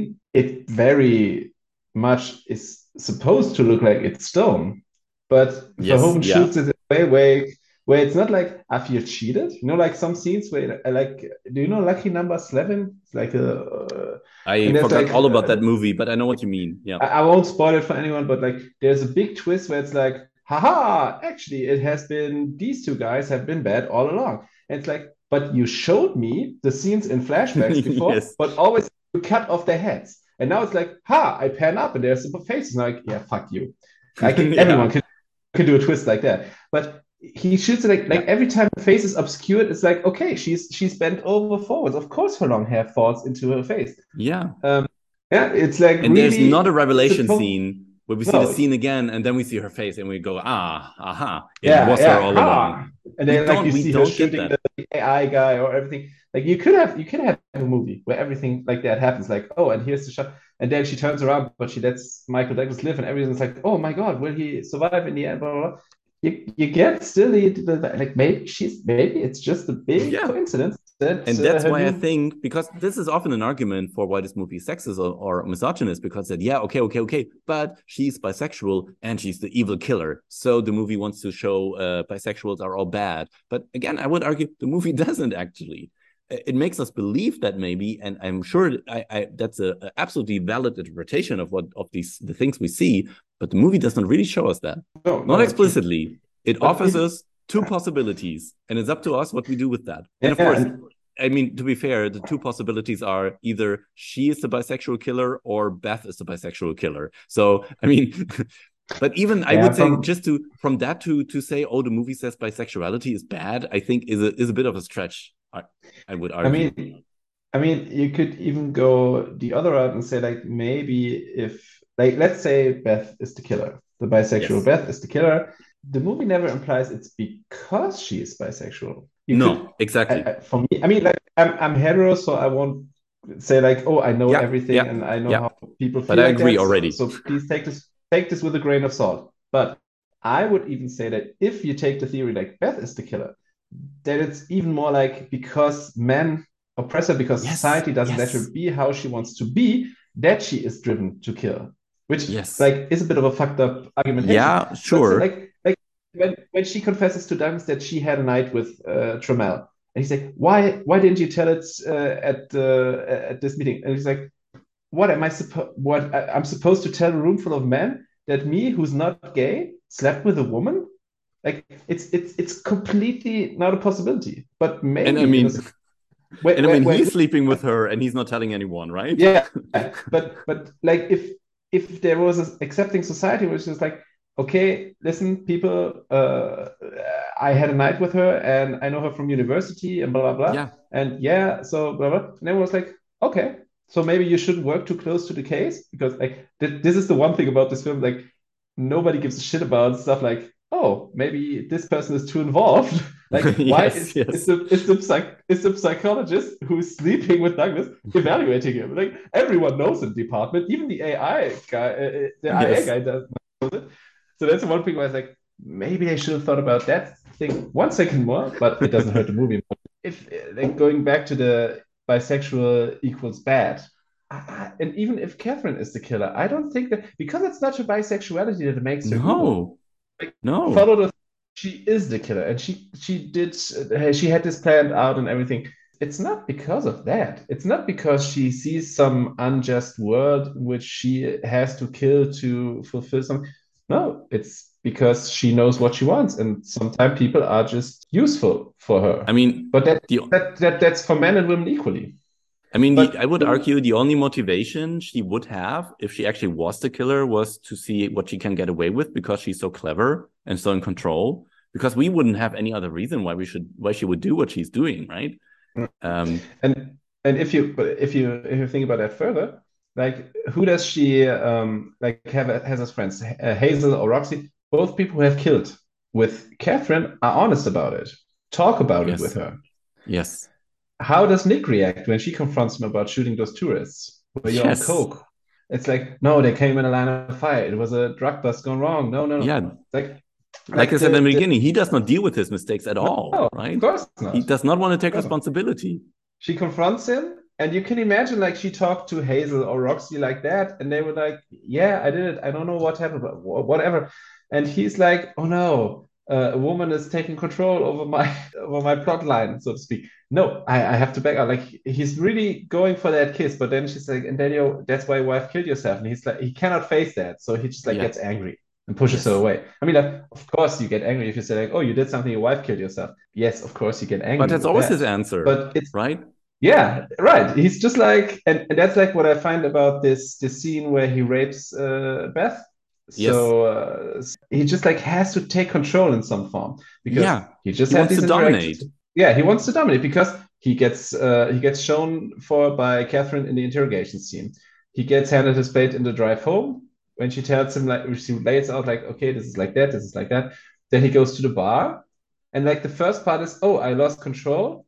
So uh, I need to call my nurse, but I cannot talk about how I lose control. So what do I do? I revert back to alcohol. So then the internal affairs guys comes. He mocks he mocks him. He gets violent. Beth comes between them. Let's go. She offers him warmth. She offers him comfort. But what does Yes. he do? Like in the beginning, it's like okay, it's a bit rough, but she seems to be like into that, like because it feels more like okay, it's still passionate and not violent.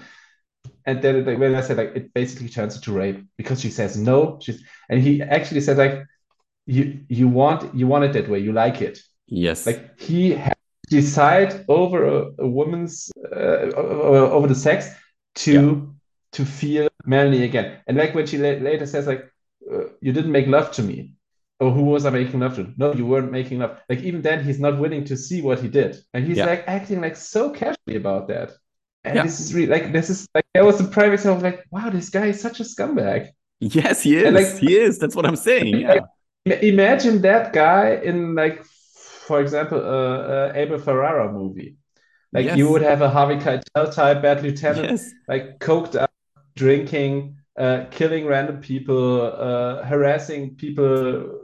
I, I- I could see a version of this character in another movie where you really Yes. like, oh my God, what what a rotten character. And what I think is that the movie is laying that out to us explicitly all the time. Again, Yeah. what we we also don't get, we uh, many things we don't get get in this movie. We also don't get him breaking down and saying, "Oh, it was so bad what I did back then, but I have changed." Like he also this character does not change throughout the movie. He is a scumbag. He's a, an irresponsible idiot in the beginning of the movie, and he just becomes more responsible throughout the movie. In a way, he gets worse. even even when like Gus is uh, is going like listen to yourself. And like Yes, even in yes. in the in the misogynistic way like that's her pussy talking like stuff like that. But still he gets so many warnings from Beth from Gus. He's just like no I'm in the right. I'm in the driver's seat. I know what I'm doing. I have to do this. And like let's say his suspicion that Catherine is the killer is right it's it, doesn't lead to anything it's No, not like because he, he He that's what I mean. He never figures that out. he never figures anything out. It's always like like when she says like, "Oh, there was like this Laura Oberman." There's no Oberman. What? I said Hoberman. I said, "Oh, okay. I have to check that up again." Oh, wait, I stumbled onto something. And, it's, and like even better, it's like, did she just casually mention it? Because that's what I would do. Way you see, like, Yes. it's not just Catherine who knows how to manipulate men, and it's not because they like. I mean, as I said before, I'm a psycho, I'm a psychologist. Um, it's not like you learn stuff to like. It's like people say like, "Oh, you know, must know how to manipulate it." It's not what you learn in, in at university, but it even shows like through that that the movie ascribes to them more uh, capabilities. They like the not there's not one like okay, like the DA probably has studied law, I guess. Or I hope at least. Um, he doesn't show it for sure, but That's true. Yes. but like even there, they're capable. And Catherine is really she must be so annoying for men because she's super sexy. She knows what she wants. She's rich, so there can no guy can come and say like, "Oh, come here, I take care of you." She doesn't need anyone to take care of her. no. No. She has the money, she has the house, she has the cars. She looks super. She can choose whatever guy she wants. I mean, let's let's face it. She, if she shows someone says like, "Hey, you want to be my guy?" Everyone's like, "Yes, sure." And But then they had to deal with being number two. Like Yes. a lot of men cannot deal with the most successful woman on their side, and she's so frustrating to the men in this movie. And and like I said, the the the rape is like just the most vile example of how men try to take control Mhm. over women. And li- like you said before, like, this is such a big theme in this in this movie. Um, Yeah, I find it really weird to not see that and just to go for the that's yeah, sex yeah. and violence. But that's the disadvantage of sex and violence sometimes. That exactly. it can exactly. overshadow. Even if you use it as wisely as as Verhoeven. Because in the in the sex scene between Stone and Doug is like the big Yeah, yeah, that's what I want to get to now. Yeah. okay. And I Um, mean, this is yes. it's a very explicit scene, right? I mean, there's again, uh, back then there was like all the discussions. Did they really have sex? How did they do it? What did they use? Did uh, did he use a condom that made it look uh, that had uh, the color of his penis? Like all of these details were in the news back then. I remember them all too well because people could not imagine having a sex scene that explicit. And now, what I want to talk about is why is the scene even so important? And I think this is important for different reasons. Like we said before, Verhoeven only shows sex if it is relevant for any reason. Yeah. And um, what we do see is that in the beginning, um, uh, it's Douglas' character who is more um, more in control, maybe, or who's more active. What I noticed this time around is that she barely looks at him. Mhm. So she's Mhm, enjoying yeah. what he's doing, but she's not really looking at him. Like there's not a real connection. And then, of course, she takes over. right? Yeah. She is in control again, all the way. And I think this scene, this way, works really well too to show that maybe he, like, because he believes, like, oh, I'm the seducer now. I show her like uh, what I can do, and so on and so on. Yeah. And and if you think back now of what we talked about before, what he does say is she is the fuck of the century Yeah. right he does not say oh i really i did it i i I- showed her what it's like it's done he does not say that because like he was not in control Yeah. in the end Yeah, absolutely.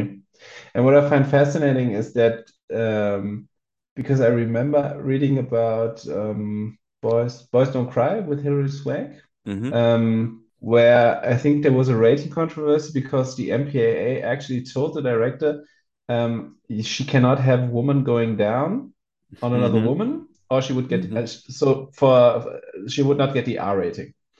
And uh, that made me think, like, well, like you rarely see men going down on women either. yes And this is the rare movie that actually happens. And it's not like, oh, it's supposed to look. No, it you cannot misread that. Like even in the in the direction and like how the scene is conceded, uh, is a um, there's there's the female pleasure is there and is uh, Yes. is is shown and not not just like oh how great it must be for the guy to get to fuck Sharon Stone. No, no It's like- exactly. it, it's really it's and it's so again like how is this misogynistic when when Exactly. there is made room for that? And even then i don't i don't think he's in control. I think he's in control because she lets him be in control. Yeah. Uh, And like, when- said like it's like he feels in control like you said but it's because she lets him because she's like okay you do your part first but then i'll do the real stuff. Exactly. And it's only in the beginning when when the roles are uh, reversed and she goes down on him it's filmed in a completely different way. And we see him looking up and seeing the mirror on the on the uh, on the ceiling so that he realized oh wait a second i'm not in control here Yeah. maybe i'm in a situation that i could be killed right Yeah. so the scene completely changes at that moment when when the, when the tables have turned and again there you see that everything is intentional this is not just a, a wild sex scene to have a wild sex scene like sharon stone had to do in so many follow-up movies later on no Yeah. this is all intentional yeah and you see that at that moment And you see it also because Verhoeven is really dedicated to showing as much body as he can from both of them. Like Yes. everything he can show without getting the film undistributable, he does. Like, uh, like there's so much of Michael Doug, I guess at least as Michael Douglas, another double of his of his ass there. And you get like in the scene with when he talks with Roxy, you get like an explicit scene where he just like walks from the bed from the bathroom to the bedroom it's like five seconds just like staring at this naked Michael Douglas from behind. I was like, Yes. you don't need that. You don't, it's not No. like furthering the plot. But it's the moment where he can show like I'm not just like the the the criticism uh, Game of Thrones often received like yeah it's a sexually open show but it, they are way, way more interested in showing naked women and that's true. But Verhoeven actually goes like no and here's some male ass for you too to enjoy.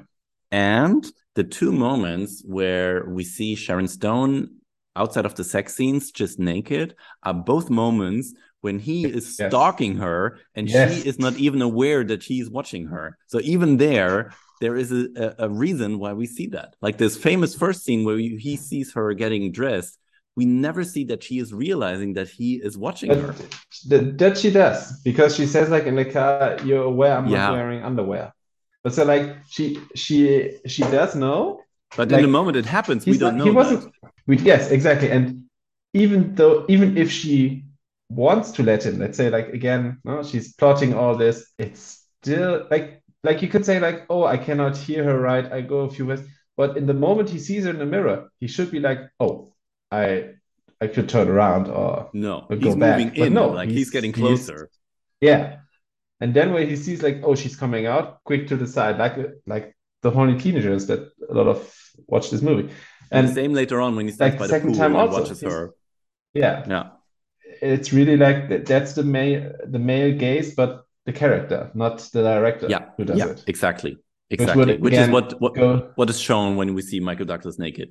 Because there you have like that's a naked body too.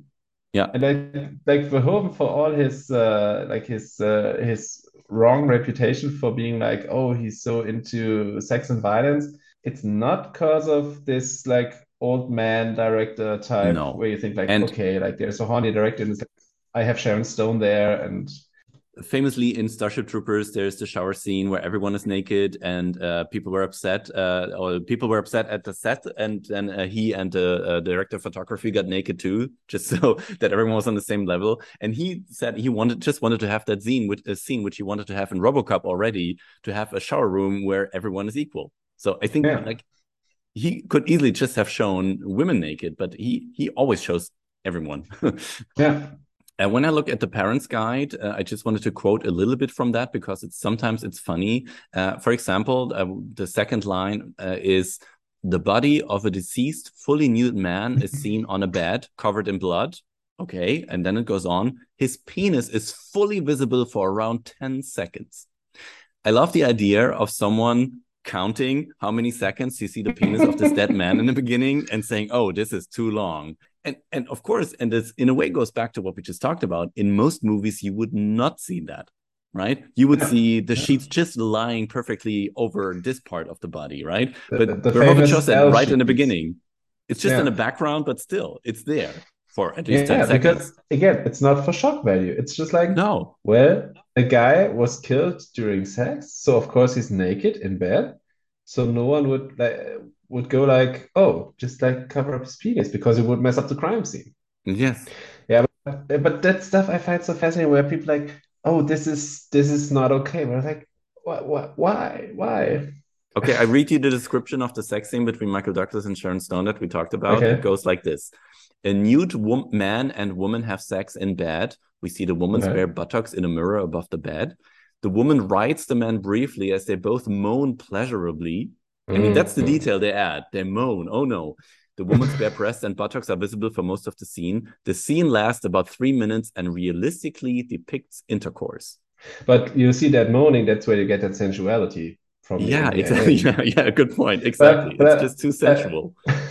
I found it funny because uh, when you said it, I just remembered that uh, because I watch it with subtitles, um, there's like also like um, uh, sensual moaning or something like that. It's like when they Yes, because it's yes. the, the English one's for hard of hearing, and so they have like to subtitle that also. That's like really like ah, that's an interesting description. But it's like Yes. I, I mean like, this this all these parents guy like uh, like sometimes for fun, but I can't imagine watch uh, checking IMDb if I could show my kid a movie because I was like maybe I should check that out myself before first. like what what I do you mean, I have to admit. I, okay, I three did that minutes- once or twice with like kids' movies to, just to see because like when your kids are at a certain age and they get easily scared, I just check that because then you get an idea if there's a scene that could be too scary. Yeah, but- okay. But like Yeah, with a movie like Basic Instinct, like what's the point? Like if you know anything about movies and about this movie, you know if you can show that to your kids or not. You don't have to read through this nonsense to say, oh well, when they moan, oh no, okay, then then I don't show it. That- Everything else is okay. That's, that's the weird stuff. Like if there's like okay, there's there's nudity involved. You can see breasts. You can see uh, buttocks. Okay, like I get it. But like they moan pleasurably. Like, eh, what should they do? Like be Yeah, silent? exactly. Like watch, just stare at each other. Like okay, we're not making a sound. This is weird. Uh, No. I mean, like I have- how do like I have picked my title for this podcast on purpose because I I find it absurd, but I also find it fascinating because it tells you so much about how we as a society deal with sex and violence. That we have this parents' guide and that people write stuff like that, uh, and and I think it's just fascinating to discuss what's actually going on. And I mean, I think what we have done now pretty successfully and uh, extensively is to show that the sex and violence in this movie has a clear purpose from the beginning Yeah. to the very very end i want to talk about the end uh, Mhm. before we maybe slowly can wrap up this discussion uh, because i i um, also love the last uh, the final scene between michael douglas and sharon stone you know everything is over he has killed his ex-girlfriend so he doesn't have to worry about her anymore um, she's framed as the killer or she was the killer again i accept the ambiguity here and uh, they just had sex. Uh, again, we see that uh, briefly, I would say, not as explicitly as before. And then he says to her something that he has in his mind throughout the movie. He says, "Oh, how about we?" Uh, I don't have the line in front of him right now. Uh, he basically says, "Let's have kids." raise some rugrats. He basically says, "Let's settle down." Yes. let let you become uh you should become a mother and a wife and that's our future and this is the moment where she starts grabbing down yes. to the ice pick and then he corrects himself and says okay let's let's let's scratch that part.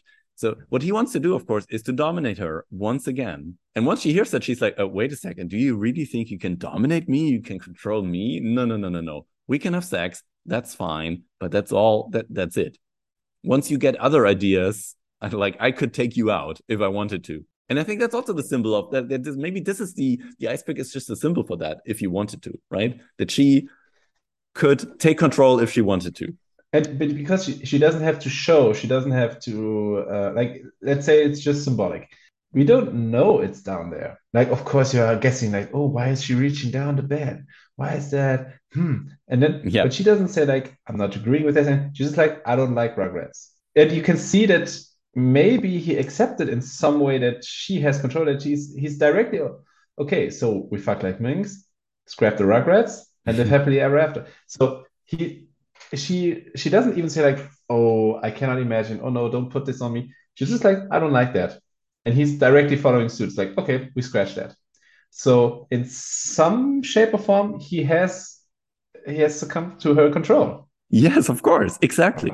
And i Like, think this is i would argue it's the only time in the movie where she sounds annoyed Yeah. right? Because because she always gets what she wants. When he says that he- the way she looks at him she's like what are you talking about? No. Like th- this is not what we are what i want from you or what you get from me. Yeah. and I- that's that's why i love the scene so much because for the first time you see that she uh that, that she that you that, that just is not how the game is played with her. That doesn't work. You cannot dominate And- her And even even that whole line, it's not something that like again going back to how he isn't in control. It's not even his idea. It's what Gus says to him in the yes diner. exactly exactly And he says yeah. like, "You're not going to." yes etc etc and then he uses it like when he is like oh maybe the book ends differently we could uh, it could end like that and then he tries to make his book ending so to speak uh, to the real ending but no no no not with her Yeah. Even then Uh, he has no not the, not the agency no she has I think I think the last scene fits perfectly into the into uh, the reading of the movie that we kind of established here, and I think that's why, I, why it just shows how this movie is uh, thought out from beginning to end. Because this last scene again just reinforces everything the movie tries to say again and again and again and again. And maybe one last thing uh, before we, uh, because I don't want to ignore uh, the the accusations uh, of the uh, of of Roxy and a bisexual character uh, within the movie, and I just want to talk about that. Yeah. Um, whenever there's criticism of bisexuality or homosexuality, it only comes from him. It only comes from Nick. Like he makes fun of Mhm. her all the time whenever he sees Roxy, and he says, "Oh, from man to man," and he calls her Rocky, Rocky. on purpose. But it's only him, right? Yeah. whenever we see Roxy and Catherine together, they seem fine. They seem to to get along. You know, we don't see any behavior that seems weird or out of place or anything. They seem to be in love. That's all we see. Like the movie does not show anything about their relationship that that would show bisexuality in a negative way. It's only him that sees that because he feels threatened, of course. Yeah. And if you like the the reading I took, like if Beth is the killer, and you could you could argue that the reaction of society to her being bi is driving her. You can Mhm. also say the same for for Roxy because she is not in any way established as. Of course, the movie hands her the she killed her uh, brothers when she was young, which doesn't help the case for for her, um, but fits the mode of Catherine only surrounding herself with people who have killed, which is also Yes. true for Nick, which somehow doesn't get criticized. Yes, yes, Um, yes.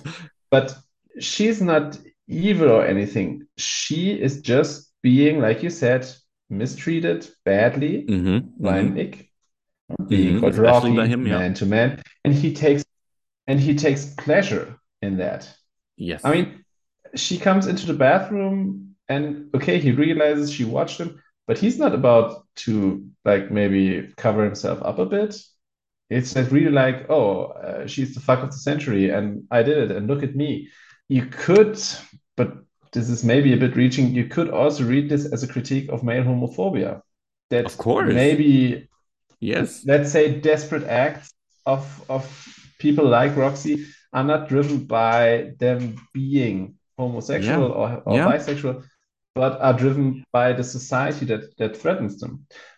Which makes it so interesting that the movie's production, like you said, was already plagued with uh, demonstrations, which I think is probably only the case, or could only been the case this strong in San Francisco, which, Yes. at least, Yes. at least from my knowledge, has one of the strongest queer communities in the US. Yes. like historically, even True. like with uh, Harvey Milk, etc. So And- maybe that played a And, and of course, they are worried about another makes- movie that depicts Yes. homosexuality in a bad way, right? Because that's what happened in most movies. But Yeah. I, I would still argue the movie doesn't actually do that. But I can understand this more in 1992. Yes. You know, like when when you had thousands of people dying from AIDS because government said like, oh, it's only gays, so why do we care? And uh, when you live in, and- a, in a in a surrounding like that, that this feels more threatening than maybe today, where people will say like, okay, we have like, like not enough, but now we have more positive characters which are bisexual, asexual, uh, homosexual, uh, trans.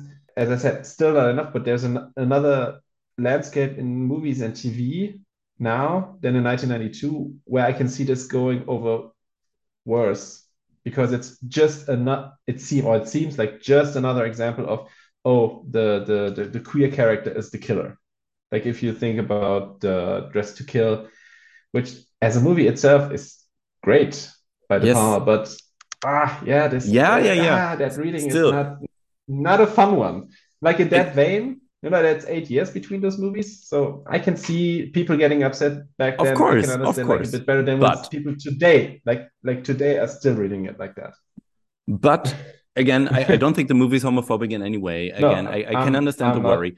But that people are it. still saying that about Basic Instinct, even now, although you can read, see it and watch it and see that it's not the case. And then you have a movie like Ace Ventura, and I have to put that out there again, which came out two years later, which features some of the most transphobic scenes I've ever seen.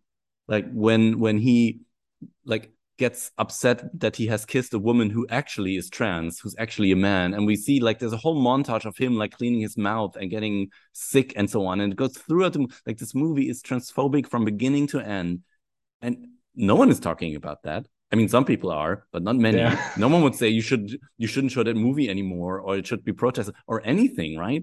It's Yeah. so it's so despicable. Yeah And in like- comparison, like if I see that, and that's just one example, like the 90s were so full of homophobic movies and jokes and transphobic movies and jokes, like all the time, everywhere. And then to pick this one movie that depicts bisexuality actually in a good way, I would argue.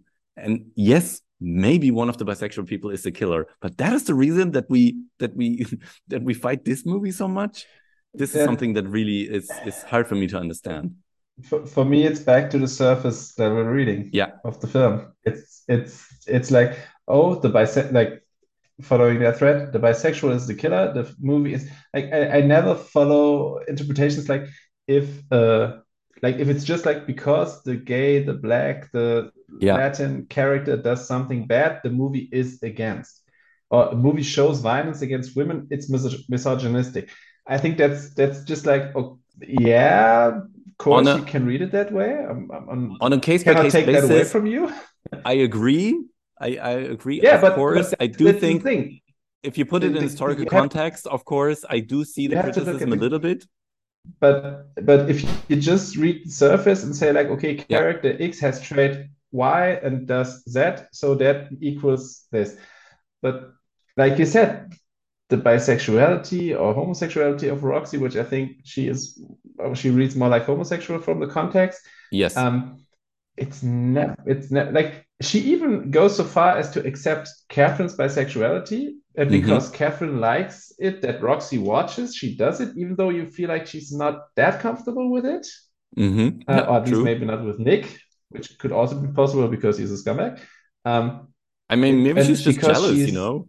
yeah which is okay people get je- heteros get jealous too a lot i mean let's look at nick I mean, Nick gets jealous. so right? jealous I mean, so right jealous away. of roxy that he has to degrade her all the time Exactly. But some people just say like, "Oh, the bi character does this, so the movie is against bi characters." And yeah, I don't know.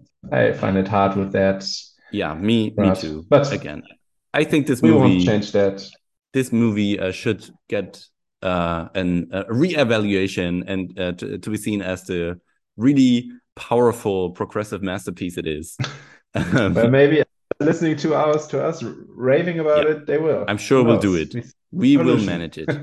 Okay, I think we discussed. I mean, um, uh, we could go into more, but I think we discussed uh, a, a lot of the most important scenes in this movie and the sex and violence in this movie. So, um, I would uh, say we get to our uh, to the final segment, and I have a couple of uh, questions for you that you can try to answer. For example, could you imagine that this movie could work at a different rating? So, could you imagine this movie being more explicit or being less explicit and still working to try to achieve a different rating? Less explicit, no. Like you could lose some of the blood. Okay, but I think especially in the US, the sex would always get you the R rating. Uh, or even like like the, the version we have now on Blu-ray, DVD, whatever is the unrated. And for cinemas, it had to be a bit like I think Verhoeven said he changed some shots uh, to get the R rating. If you want to tell this story with the impact it's supposed to have, you have to have at least the sex. You could tone down Mhm. the violence. I could go with that, but that wouldn't change the rating. And a more extreme version would turn into exactly what it's uh, what it's accused of being, like just Yes. being there for sex and violence, just for show, and that's just not the movie that we both watched today. So I think this is a case where it's just the right amount of sex and violence. Uh, yeah, so I completely no, agree. And no higher or lesser rating. I could also not imagine. There is apparently a TV version that Verhoeven prepared himself, where he uh, uh, used different shots uh, that he had used or that he filmed but didn't use in the in the final cut uh, to make a TV version. I can't imagine what this looks like.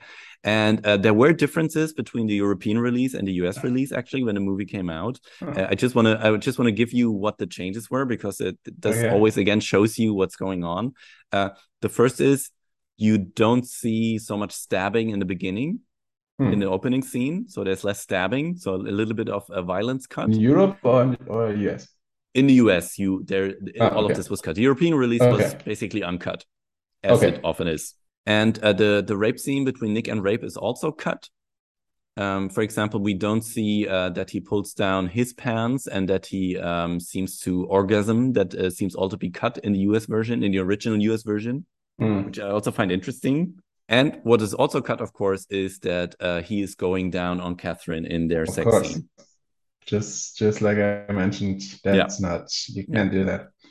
if, if you want to have a look at some of the differences for the TV version, I just remember on the at least on the DVD, I guess, hope on the Blu-ray 4K too, there is an extra where at least some of the the changes are presented because like also Ah, dialogue interesting, has to be interesting, yeah. they're saying fuck and everything so often, so they had to like redub uh, Sharon Stone's dialogue a lot.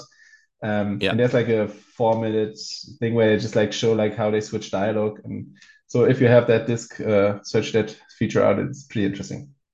I mean, the Parents Guide, of course, also lists that it has uh, 33 F words and so on and so on, but it also adds. I want to just quote that one more time. Uh, so it, it mentions how many times everything is used, and then it says, "But the language never gets persistent or pervasive." Ah, thank God. Yeah. was worried. I, I just find it so fascinating that people sit there and count words. It's just like I I, I don't like uh you know the the uh, the tidbit about Truffaut who said like uh, he always uh, tried to watch uh, The Lady Vanishes by Hitchcock to see how it's done, so, like to see how Hitchcock made Mhm. it this well. But he always gets lost in the movie and never manages to watch it like that. He always just like in the end, like, ah, damn, I just watched the movie for the excitement again. Like Yes. I, I cannot going sit there like, okay, I have my notepad. Here I am right fuck, here is shit, and here's maybe asshole. And now let's count it. I, I, I don't know how you do that. Just to make this more baffling for you, right? It says 33 F words, eight scatological terms, eight anatomical terms, one mild, 15 mild obscenities, 10 religious profanities, and four religious exclamations. It's, Like- yeah, it's, Like what's a what's a mild and okay, that's it. yeah, I also, I mean, anatomical terms is also so absurd, right? Are, are they talking about hands or, you know, I mean, maybe that's it. Maybe it's when she talks about Yeah. hands. Is that mild? I don't know. It's Mm. anatomical Yeah. for sure.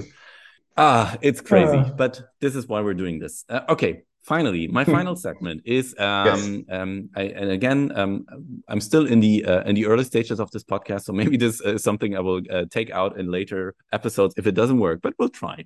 Uh, we're trying to give this movie a sex and violence rating because we talked about ratings so much. So I have four categories, and I want you to rank those categories from one to ten. Okay. So, and it's always about the sex and violence together because otherwise it gets too complicated. So, how would you rank the sex and violence in its explicitness? How explicit would you say is the sex and violence in this movie on a scale from one to 10? Okay, I'm trying to cross-reference with other films in my mind now. And again, this is very Uh, scientific, of course. So, um, yes, yes, of course.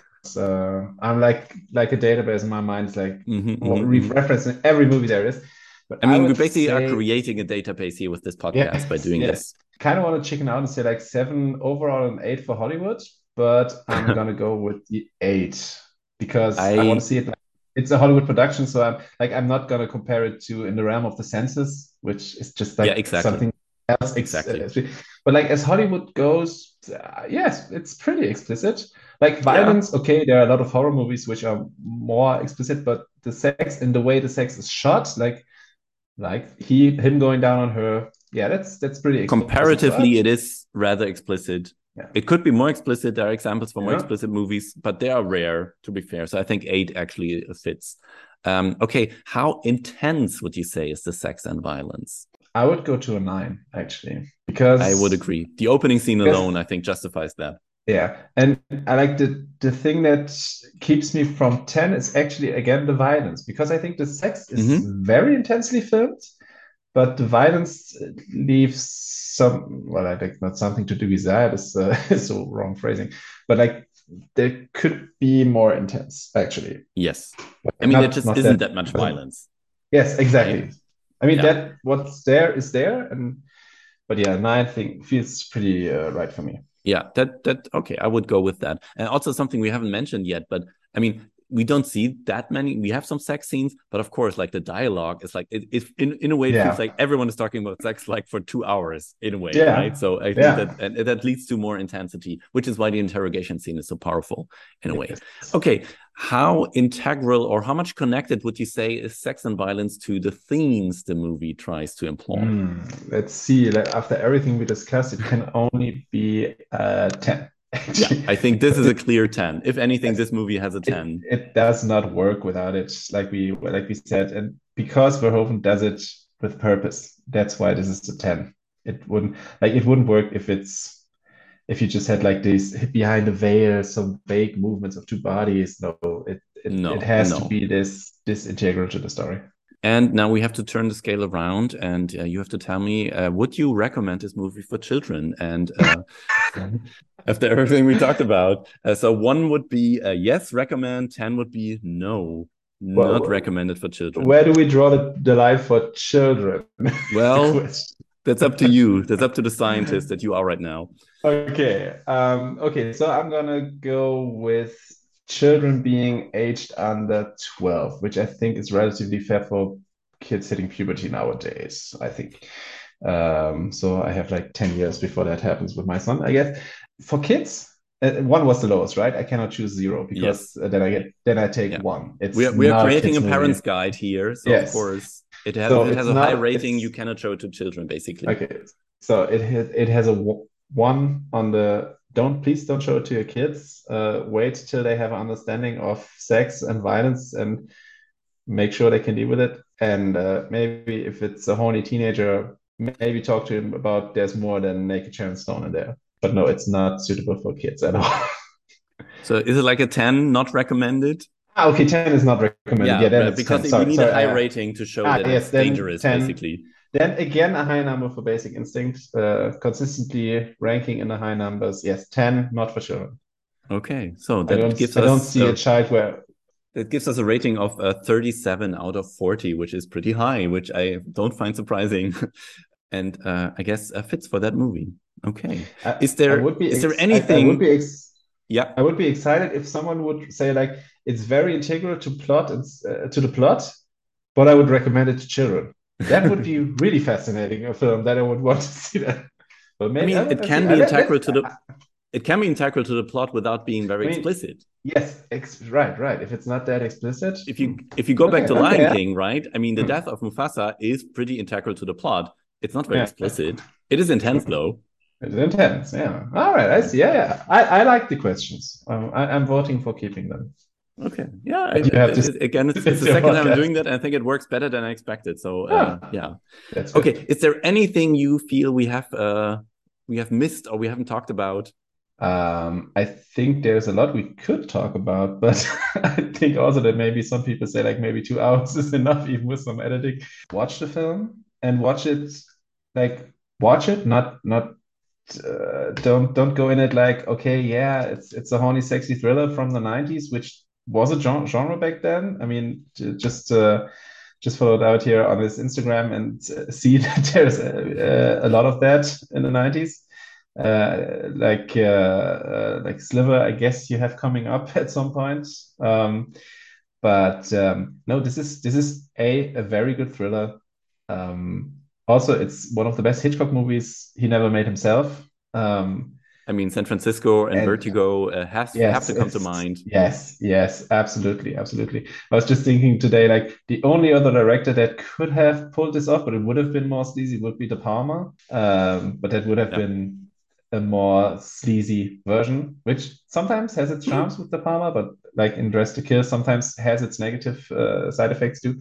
No, but just watch the film and like if you haven't and you haven't heard all the way here, you don't have to be like, oh, what's happening? So now you can focus on what is what is being told and um, yeah just don't don't just write it off as a horny thriller which, No. because it's it's like the it's like up there and then the rest of those copycats are way down Okay, yes, I would. Uh, yeah, again, I agree. I love this movie. I recommend it. Uh, it's it's. I, again, I, I'm I'm not shy from from saying uh, uh, this is a masterpiece. I I think this is a really absolutely brilliant movie, especially when it comes to what it has to say about men and women.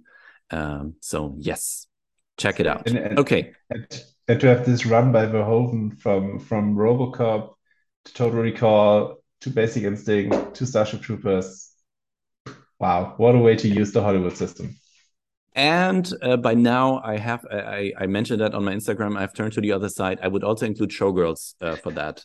I would have to rewatch that one. I have Yeah. seen that as again i had to rewatch it like two times and and suddenly i was like oh wait i see it now yes he's doing it again and i think actually showgirls fits into that he's doing something very similar uh, where also men come up at are.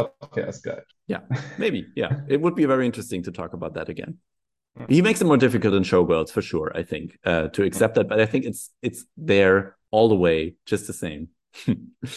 okay. Anything you want to plug?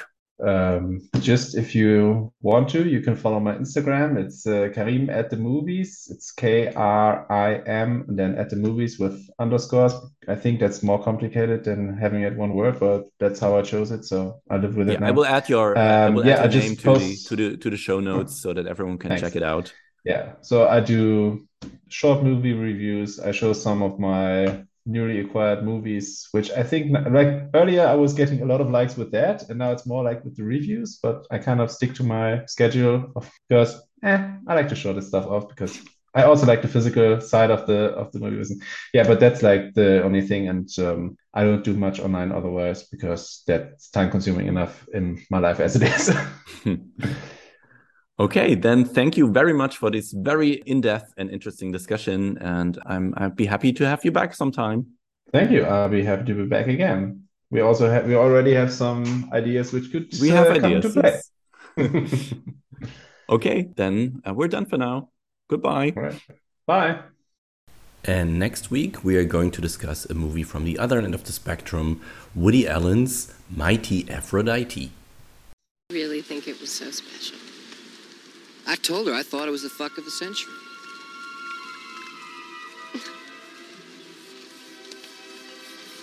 well, what do you think?